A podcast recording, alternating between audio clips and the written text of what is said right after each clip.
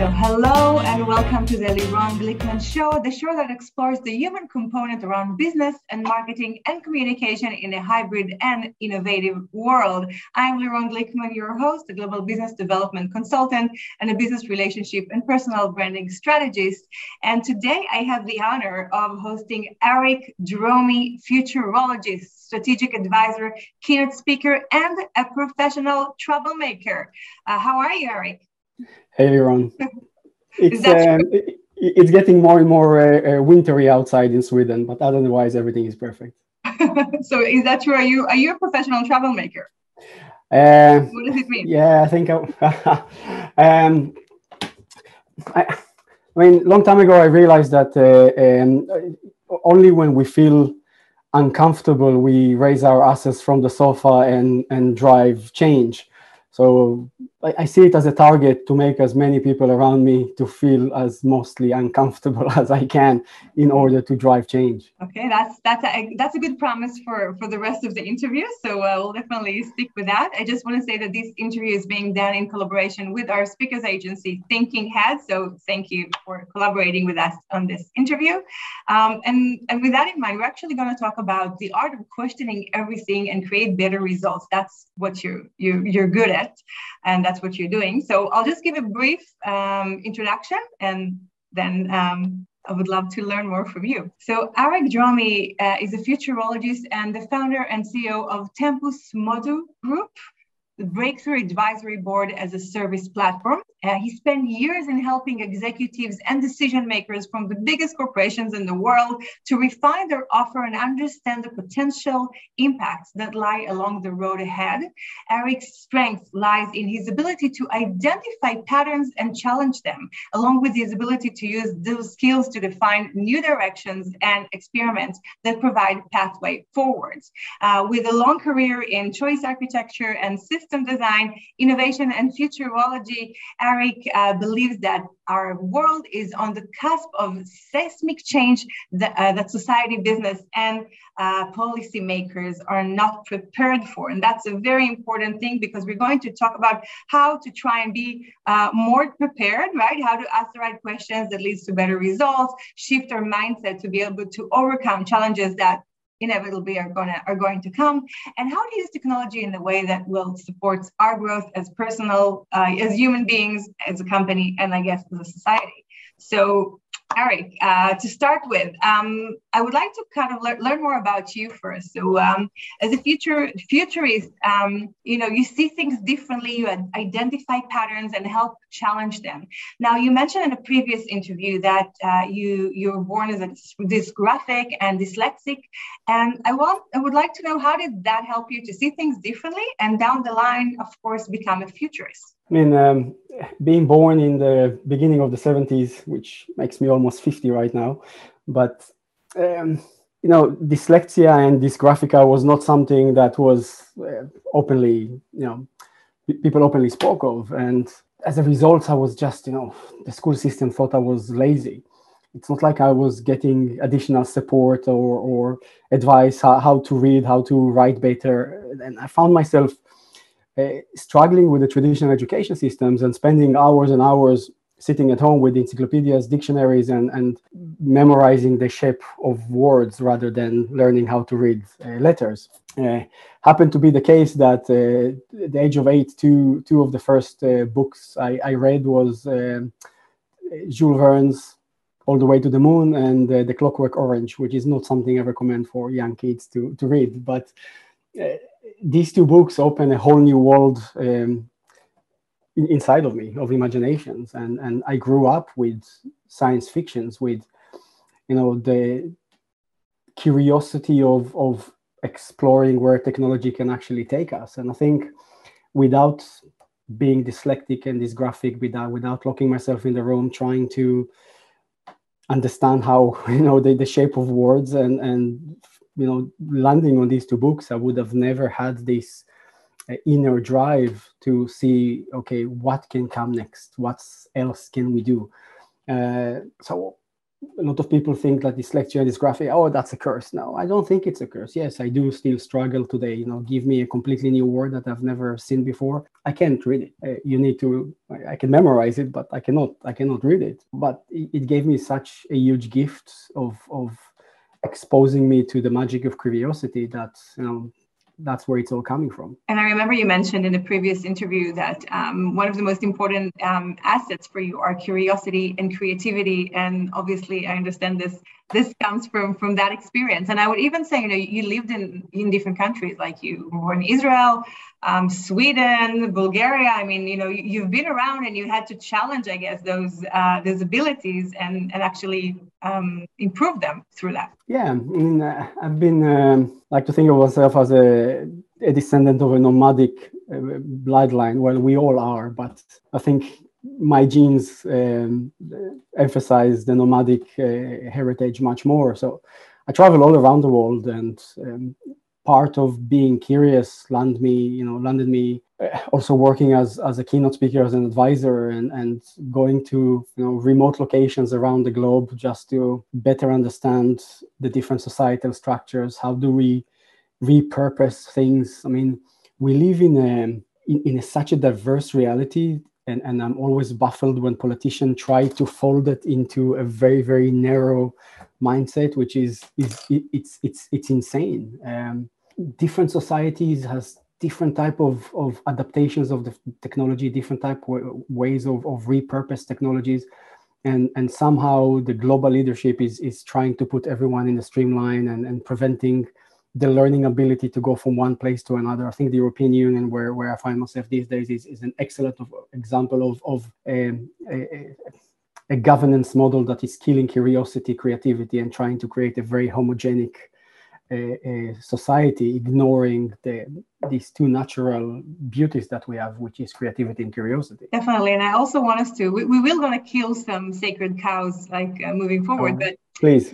If we'll go a bit because you just mentioned that, and I would I do want to to to touch upon it, but you know, I, I when I speak, I, I talk a lot about the fact that the human brain hasn't changed for ten thousands of years, though technology, you know, is, is accelerating in, in an enormous space. And sometimes there is a gap between our ability to grasp it than than what is actually out there.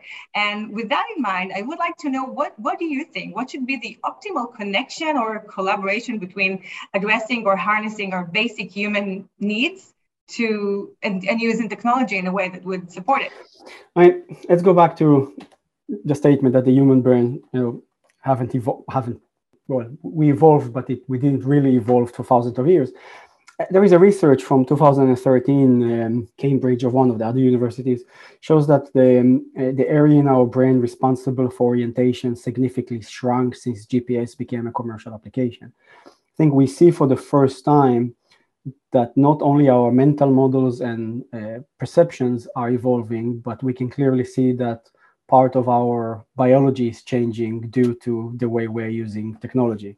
Uh, and I will not judge right now for good or bad, but it's something that we need to accept. Mm-hmm. If if you, yeah. um, you know, it's not so far fetched to imagine that you know the dominant muscles in our hands will be the thumbs as this is what we type that's with. what i wanted to say. That's what they're uh, saying it's going to be longer.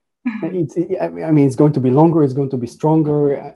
I mean there it is natural evolutions and we we still tend to think about technology from screens and and you know touch screens and and you know but axe is a technology. I mean the first axe is one of the first technological tools we created. It, it's pushed our evolutions you know and, and and and drove us forward. Technology is not just digital. It's it's all around us and it's an integral part of our natural evolution. With that being said for the first time right now through our relationship with technology it's not just society in changing. It's not just the narrative around us are changing but our biological structure is trying to change and more than ever these days, it's extremely important to understand accountability and responsibility for what's going to happen next.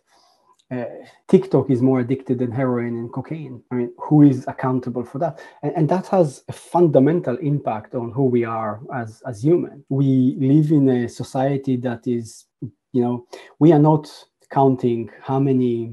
I mean, we, let's say we, we, everyone is counting that how many cars I drove in my life, how many people I had sex with, how many apartments I I, uh, I moved in my life. But it's something that we carry within us. It's something that is part of our experience. We don't go and flush it out. With that being said, how many people liked my post?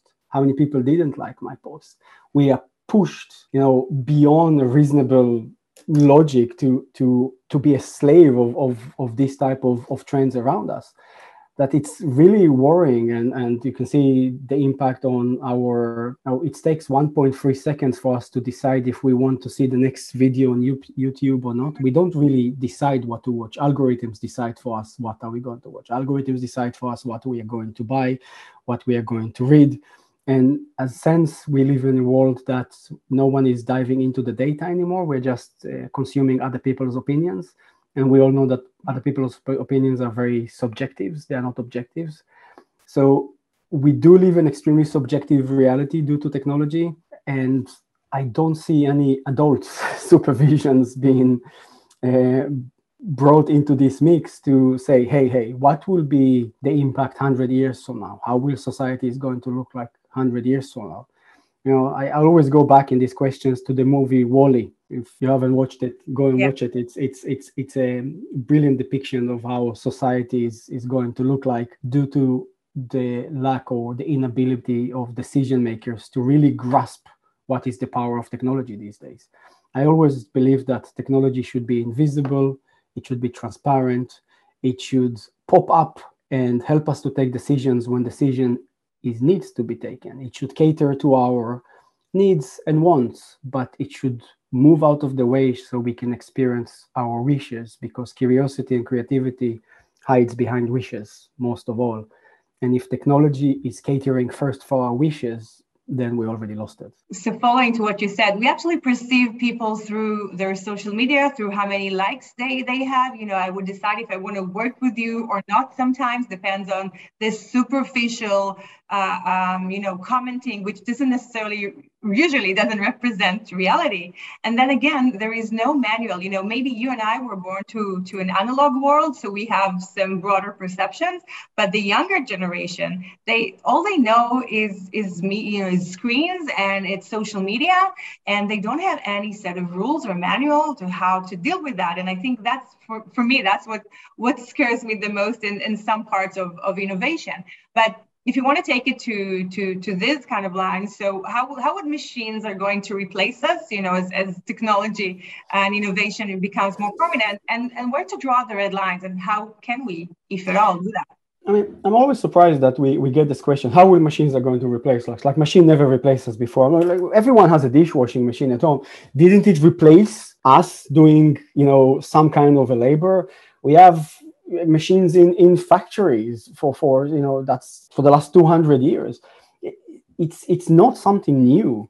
Uh, what is new and what we should focus on is where will machines replace more of our cognitive functions and what will be the impact of such a thing. When they first introduced the dishwashing machine it was introduced as a time saving uh, magic box and it was targeted to you know housewives women because they used to do the dishes at home at that time when the, it was first introduced. And um, surprisingly uh, it didn't take. Uh, it didn't take because from a marketing point of view they completely ignored the fact that that was the only quiet time that housewife had during the day to stand and do the dishes.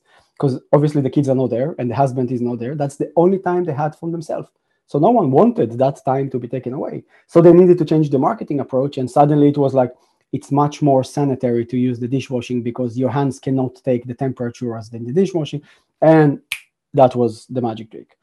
I mean, uh, the automated clutch you know system replaced the manual gear system in in in the car that was another automation the the more interesting questions to look is what happened when a car is becoming fully autonomous and you're sitting in the back seat. And when I say that, people are saying, "Oh, wait, wait, we have a taxi and Uber is like an automated car. You're sitting in the back seat and someone is driving you."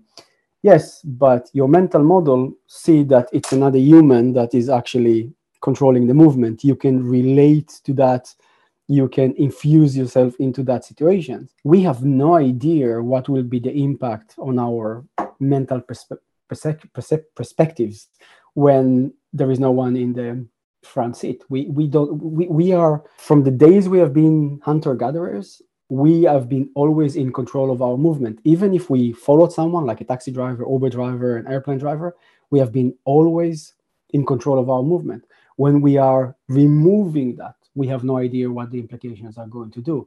And that is, you know, that questions drills down to what happens when you're going to be diagnosed by an algorithms when you go to the doctor when your case is going to be taken by a robot when you need to go to court we don't know how we, we it's impossible to predict it because human behavior is a non-linear chaotic system and in such a system there is no there isn't any implicit order. There are only two systems like this on the planet. Is human behavior and its climate. That's it. So we, we, we can't we can't predict. And if we don't try to cater for the worst case scenario day one, we are going to end ourselves in, in, in, in, in deep shit. Mean, everyone is talking about universal basic incomes. Machines are going to replace, and you know, I mean, really, I mean, what does you know, what, what is it going to do on our functional, you know, basic functional needs as humans? Because we do need to move, we need to interact with people, we need to work, and and people don't cannot even differentiate the difference between you know labor and work these days Mm-hmm. You know, everyone everyone wants a everyone wants a job, but no one wants to work anymore. That's the that's that's our reality. Exactly. Yeah. And, and uh, again, I I miss philosophical discussions on world stage mm-hmm. about the the impact of and and I'm not against it. I think technology we cannot disconnect technology from our evolution and every time we peak a certain and we are definitely you know on, on, on the peak of a certain mountain right now we need to find a way to climb higher or if i always describe it standing on the banks of the rubicon we need to cross to the other side. But it needs to be done in a much smarter way because yeah. technology is here to enhance us not to replace us. It's there to make us better doctors better lawyers better humans. Not a smart human but a smarter human. Not a smart not a smartphone but a smarter phone. And, mm-hmm. and the difference between smart to smarter is huge because when you put smart in front of something, you just talk about the technology and ignore the function. Smart mm-hmm. city, a lot of sensors. Yeah. But we forget the human needs to live it. So we need a smarter city, a learning and rejuvenating city, a learning and rejuvenating government. These discussions doesn't happen right now, and yeah, quite sad. And I think that's that's exactly the point. Like I remember reading this um, research that says that you gave the example of court and, and judge and the research says that if you know if the judge uh, just woke up and he felt better he just had a fight with his uh, spouse then that would definitely um, impact in a way their their result in, in the in you know in the courtroom. So as you said if you can if we could use technology to become smarter in the um, court decisions or again or doctor decision that would be the best way. And, and i think then the question is then you know who who takes who takes the the wheel and you know who actually going to drive this car and, and, and make it happen. And and obviously it's policymakers it's individuals it's people like yourself. I mean how can how can make it actually happen? I, I, like the you know I, I like fighter fighter pilots if, if we can bring fighter pilots in these discussions because when when a pilot when a fighter pilot is in, in engaged in in a dogfight or in any type type of, of tactical mission, the symbiotic relationship between the pilot and the plane are quite magical today. When the pilot is engaged in a dogfight, then the airplane is controlling 90% of the operational environment in the plane.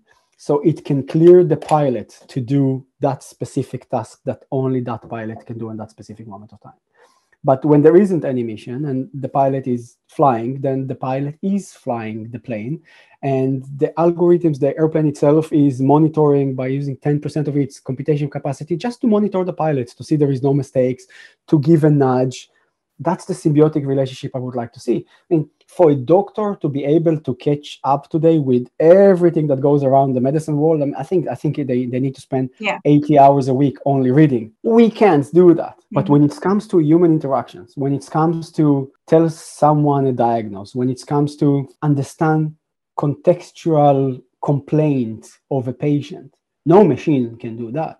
Exactly. And you need to have this symbiotic relationship not one thing replace another but they need to coexist on the same playing field. I love i love the examples that you gave. I think it makes a lot of sense. And if i want to take it more to the um, startup world or organizational you know uh, world or new world of work as, as they say you know you, you said in the previous interview that um, we should rethink the box not think outside of the box. So how can you take this um, this concept of rethinking the box when it comes to the daily encounters and challenges of founders or managers in organizations? I mean, every startup that I met think that they are uh, they just reinvented the wheel. I mean, I've been there, they done did, that. They did. Yeah, yeah. every every startup I met. I mean, yeah. I, I would like startups and, and, and founders and, and you know creators to stop and think. I mean, yes, the idea is really good, but does the world really needs 1000 fitness app 2000 dating apps 3000 uh, you know um, any type of other apps? I mean do we really need another one of these apps? No i unique take it's fantastic. We have a different interface. It's just a fucking interface. It's not a unique take. I mean end of the day it's like obviously it addresses it addresses niches or you know specific audiences. That's that's what obviously they're they're aiming. i mean i, I mean yes but the functionality is still there. Mm-hmm. um, i had discussions this morning with with um, my wife, we talked about, uh, we actually came, she read a very interesting article about Steve Jobs. Some of his last you know thoughts before before before he died was that you know there is no difference of driving a three thousand dollars car to a three hundred thousand dollars cars because in the end of the day it's an instrument to take you from one place to another. The question is, do you want to you want to feel more comfortable in it or you don't want to feel more comfortable in it? Mm-hmm. And I think this is a question that startups needs to ask themselves. Do you want to cater for strategic challenges that we have as a society? Then we need your solutions needs to tackle the fundamental narrative of what the problem actually is. Mm-hmm. Or do you want to cater for something very tactical to have a short exit and you know make a lot of money? it's it's it's just a different approach. I would like startups to start with asking much more questions than rather than and and, and that is a disease um, that I see today that everyone is jumping directly onto the you know the wagon ban of solutions rather than trying to understand yeah. what are the questions that we need to ask because um, and again this is why we're ending up in, in in in in a world that there are hundreds of thousands of applications around us but how many of them actually prevented the energy crisis that we find ourselves in. Yeah. how many of them prevented the war that we find ourselves in in europe these days? So what, what kind of questions? Because you know from the founders for example startups that i work with many times they had some some issues some problems or they they heard or they find some problem and then they're, they're starting to you know find a solution for that. So what would be the right questions in the starting point or even after you you've been there for a while? The, the first question does the market really need this? Because my problem is not necessarily everyone else's problem. Mm-hmm. uh, so does the market need it? Is it a really fundamental problem? Is it societal problem? Or is it a niche problem that fits 20 years old that uh, you know that lives in stockholm? Mm-hmm. i mean i don't see these questions being be, being asked. The second question is that i mean I, I always like to talk to marketing executives and marketing teams in general and says like okay traditionally how do we look in, into our communication strategy right? We we divide the world into like segments. So we always have housewives. It's mm-hmm. still there unfortunately. Then we go to the elderlies then we go to early adopters. We go to business and then we go to teenage. These are usually the and i'm like everyone needs to sleep right? That goes so what is the horizontal plane of your solution that is a fundamental question to ask before you go and, and, and, and put money and go to you know and how this horizontal plane correlate? What is the reciprocal relationship between your horizontal planes to other horizontal planes that exist there? Uh, what is the Metcalfe effect of your, the network effect of your solution? How can each and every app download is not just to contribute to the applications that have been before, but for the ecology of the users that they live in. I mean, I would like them to be more holistic rather than we have a nice an AI that can draw something when you tell it how to draw it. And nice, but you know, te- yeah. you know, magic is you know, technology is magic because we don't understand it. That's it. Yeah, but don't you think? On, on one hand, you know, sometimes um, investors are trying to to, or their job is to give them the broader view, uh, investors or clients. But I think it's the, the problem here is deeper. I mean, you mentioned, let's think um, a shift from linear to systematic. I mean, there is, and I'm sure you see such such challenges in, in different organizations that you see some patterns that are that are you know you see them over and over again of of wrong questioning or wrong thinking. So if you can share with us some of the lessons that you've learned from working with organizations. In organizations and startups, mm-hmm. in that case, cannot see beyond the next quarter, mm-hmm. and, and and that is a huge challenge. Now, a lot of organizations put a lot of money and effort into uh, let's have a disruptive innovation. Let's look into transformative innovation. We keep forget that progress is achieved only through linear innovations. We need to build on what we have. The downfall of a lot of organizations and projects happen because they try to disrupt their core earning model and replace it without knowing if it's going to, to work. And they see the they, they are looking for the fast money in the next the next quarter I think the first thing is we need to understand is organization is built out of three layers. We have the core earning model. Even even if you are a startup, you know the first questions, and this is something I'm telling organizations all around the world um, I always ask, what's the purpose of your business? And oh, to change the world, to build the best cars, to have the best fitness app. No, that's not the purpose. The purpose as a business of any business on the world is one, and it's to make money. Otherwise, it should not exist. That's the purpose of a business. And people hate when I say that, but I'm sorry, that's the purpose of a business because you cannot change the world or build the fitness app if you don't have money. You need to make money. So identify your basic core earning model and don't ever, ever try to disrupt that one because that's what enable you to you know relieve some of the management power to ask the next question yeah. how do i entice and defend my core earning model in an ever evolving world around us once you ask that questions and you have an answer and you started to deploy projects around that take it to the next stage mm-hmm. and then ask okay how do i expand the pie because obviously looking outside in my core earning model can create new business environment if xyz this is where collaboration of and, and partnership comes into into play mm-hmm. everything i describe right now is driven by a linear thinking yeah. if you immediately try to jump into disruptive transformative innovation that's great make few billions run your moonshot as much as you want but everything else should be a skunk work mm-hmm. because skunk work is very short time frame you have one problem descriptions and you have one solution that can answer that can be deployed immediately mm-hmm. i've seen i've seen you know organizations spending like five six years you know mm-hmm. trying to design solutions to a problems that will not even occur in the next 70 years and then when mm-hmm. they try to deploy it no one is even aware that this problem i mean all of this money went down down the drain instead of like catering and to the how do we entice and defend the core earning model how do we expand the pie the thinking needs to be different. Yeah, got it. Um, yeah. So um, so you were saying about the fact that organizations actually need again to ask the right question think differently think for for the long run. And i want to even get it into deeper resolutions of the the ancient dilemma of what which one is more important the product or the marketing?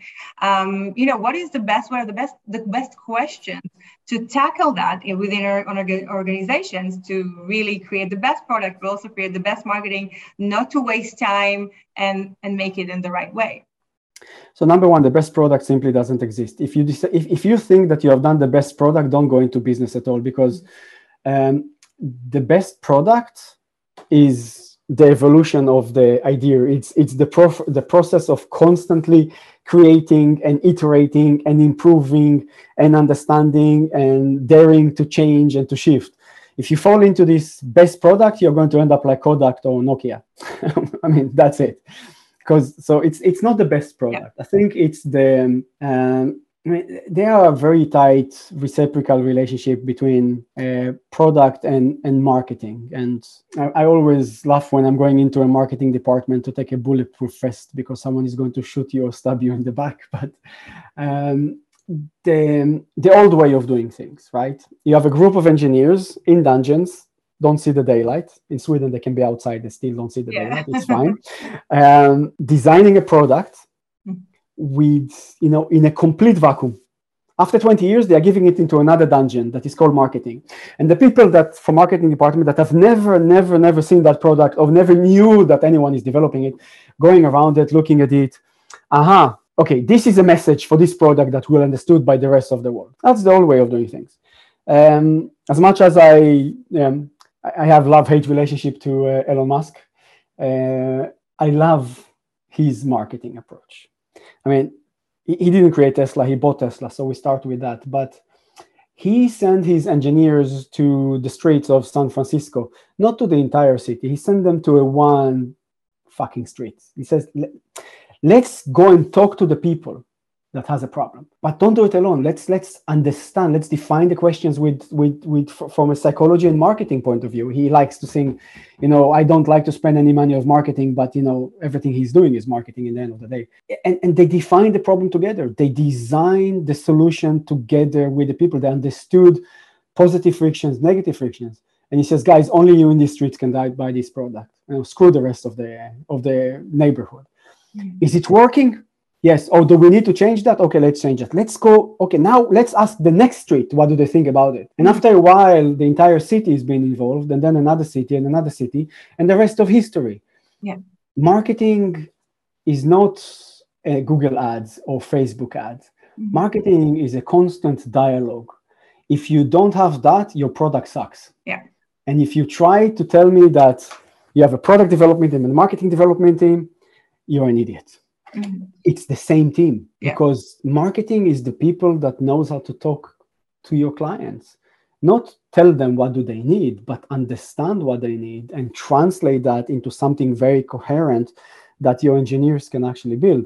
Uh, one of the companies that is doing brilliant, brilliant jobs of mm-hmm. um, uh, putting these things together is actually Leatherman. Their their their marketing team. They know how to build and, things. because they ask the questions. They, they, I mean, their marketing team are involved from day one with, with the creative process, with the engineering process, and, and their engineers are involved with their target process. Day one, they're testing together things. They have like this, you know, constant direct feedback loop with. I mean, so it's it's it's a brand. Yeah. At the end of the day, so you can never never separate product from from from marketing. I have to say that this is one of the best answers I got to this question and and as you said eventually it's it's a dialogue. Like one cannot be without the other. But i think you you you explained it beautifully. And let me take it even one step deeper. It's about the collaboration. So they the marketers should collaborate with the product that should collaborate with the um, end potential customer.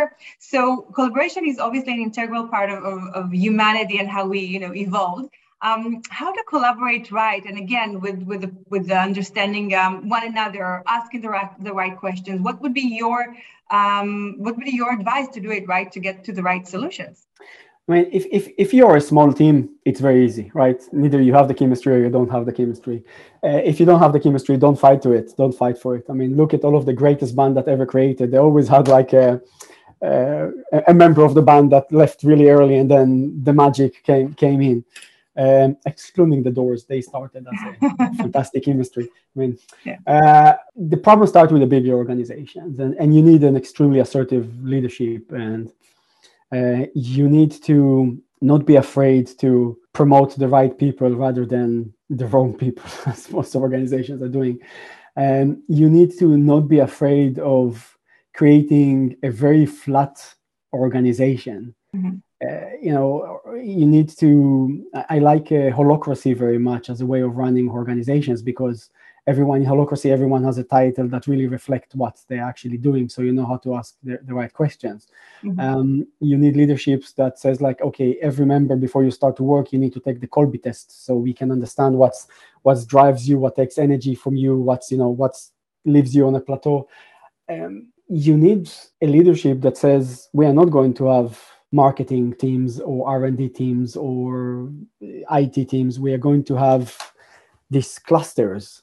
And these clusters are going to be with a mixture of people. Each cluster will have a cognitive psychologist and a creative director. Each cluster is going to have developers. They're going to have people that we call marketing today, people that we call, and, and they will focus around the output of the problems that we gave to them. We should have an organization that doesn't ask people to design product, but to deliver answers to questions that the leadership is asking them when that happens, I think we're going to see a massive change around us. And this is definitely a, a, different way to look at that, to look at teams, to look at people in organization, to give them what they need and take, you know, make sure that exactly. they give back what they what they have to give. Um, and and I, I hope that more and more organization would would definitely uh, uh, fall into that. Um, and, and you know that takes me to the killing sacred cows section. So within organizations and, and again startups that are just growing and it's important for them to build the, the culture you know on, on a big on a good ground. There are many um, buzzwords as, as you and i talked before that they don't necessarily lead to solution. For example diversity and inclusion it's so important but if you see it, organizations still bringing friends of friends over and less women, for example.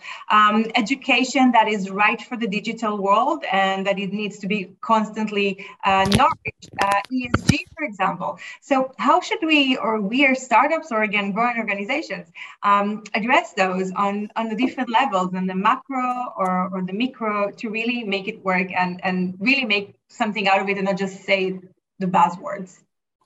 I mean, it, it's um it goes back to the, the, the type of leadership that we have around us. I think that um, everyone is talking about diversity, and a lot of people said it's very important that we are going to hire more Afro American people, or we are going to hire more women. And I'm like, don't we need to hire the best people for the job first? I mean, society is still driven by the differences between man and woman, black, white, short, tall, fat, skinny, and they don't look about the impact that the personality of that person can bring on the job in hand. I would like to work in a company that always, always hire the best people to, to come and work for them, regardless if they're man, women, black, or white. I mean that, that that's that's the first thing. And I would like to see leaders actually saying that. Uh, the second thing is like, you know, Sweden, they're very proud. We have like women working everywhere. And I'm like, okay, take the CEO of this bank and the CEO of this bank. Man, woman, he, he's getting twice the salary of her. That's, I mean, so you can always break down, you can always break down a, a, a diversity. I think we are looking in diversity from a completely uh, different perspective. It's, it's not the differences between us. It's, it's the qualities that we can bring around to a work to create the product diverse enough to, to to tackle the problems. And, and the second part of your question is about education. And I'm, I'm always laughing about, you know, what's supposed to be universities, the cradle of, of you know, societal and technological innovation around us. These are the most old-fashioned, stuck in the past organizations in existence. I mean, uh, that fundamentally needs to change. We still, I mean, we are trying to teach a generation of kids to cater for the future by teaching them yes using yesterday rules uh, that doesn't work. We're still trying to create you know computer engineers or i mean we are using you know, carl sagan once says you can never look for life on other planets using yesterday's eyes or you know that is how we perceive life today we still think that life should be carbon based. And I think that's the best example for organizations. They still think that the future should be rooted in how they have done things so far. And that comes into the um, um, you know the area of thought fixations what exists is right and should, shouldn't be changed but mm-hmm. that doesn't hold water anymore because clearly we don't have a generations of leaders around us that understand the the importance of the challenges that we are facing right now on geopolitical levels, on environmental level, on, on, on societal level, on technological level. I mean, when, when I see a member of the Senate or Congress, I don't remember asking Mark Zuckerberg, when I send an email using WhatsApp, I mean, I, where, where are you? Wrong, if, wrong question. I mean, yeah. We, again, we, we live in extremely, extremely short attention, attention span reality, very superficial and, and that is something that should be answered by global leadership but we don't have global leadership at the moment and that's extremely you know sad and and i don't see any changes happening to the education system at the moment and that means we will not have a generations of kids that can actually take on tomorrow at the moment Yeah, you know, when, when you look at uh, the Israeli high tech scene, um, there is much and growing emphasis on on educating um, kids from a young age, from school, to to learn the STEM um, subjects, or you know, to to want to think a bit differently. But that's only I mean, if, if, they're in the right place. Yeah, let's let's right let, let, slaughter this holy cow yeah. of the Israeli uh, high tech scene. I mean, Israeli has some of the best best. Um, tactical minds on the planet, and I'm emphasizing tactical mind. Yeah. And Israel, from a very young age, they um, uh, they teach you, you know, it, it's the military training from kindergarten. Mm-hmm. Um, you know, strive to get contact with the target, eliminate yeah. the target as much as possible, win every battle. This creates a generation of tactical thinkers that is second to none around the world. Mm-hmm. That's why Israel can win any battle, but it will never avoid the war at the end of the day.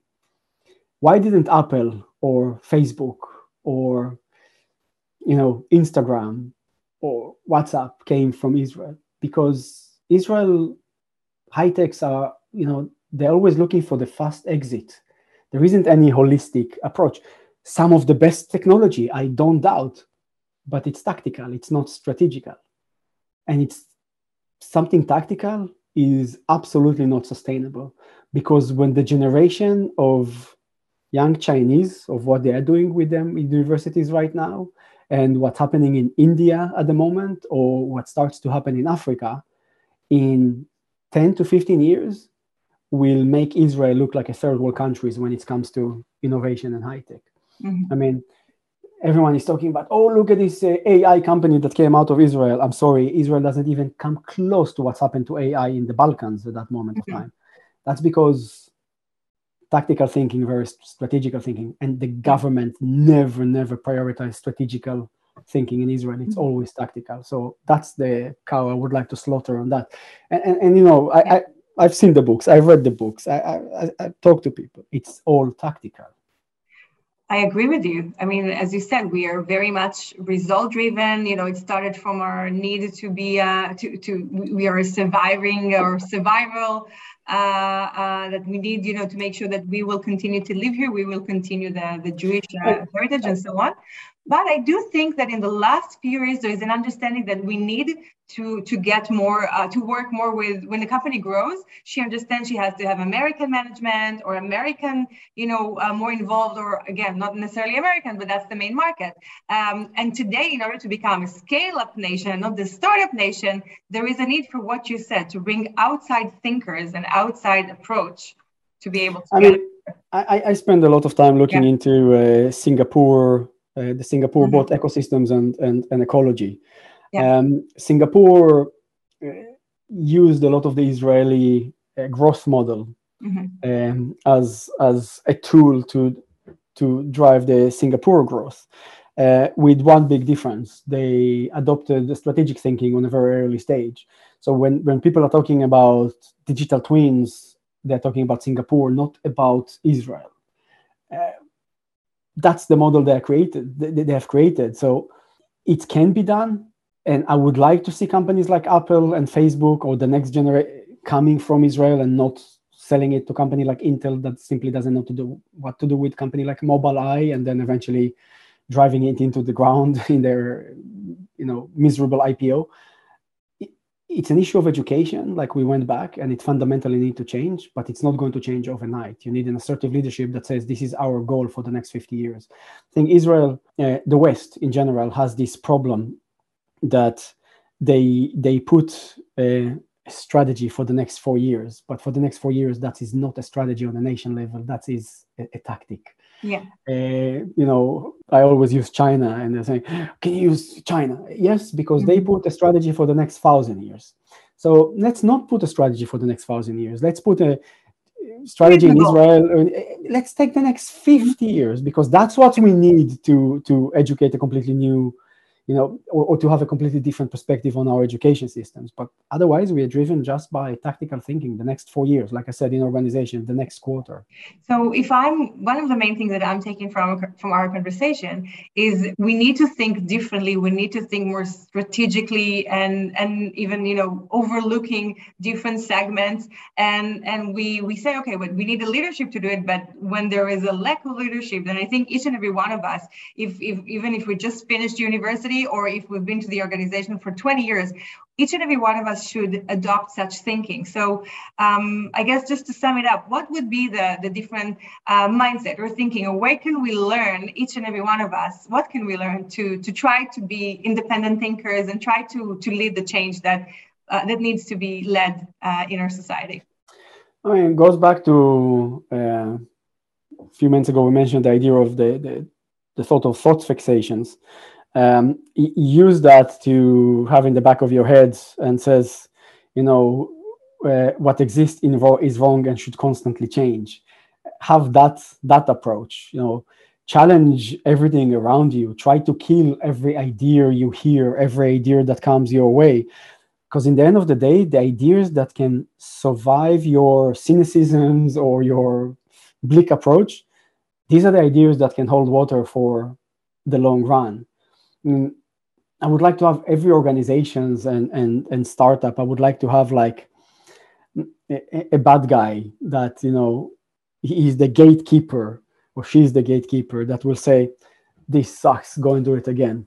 No, that's not going to work. Go and try again, because eventually it will come to a point. I, one of the reasons that Jonathan Ive eventually left Apple is because Steve Jobs constantly tell you that was bad.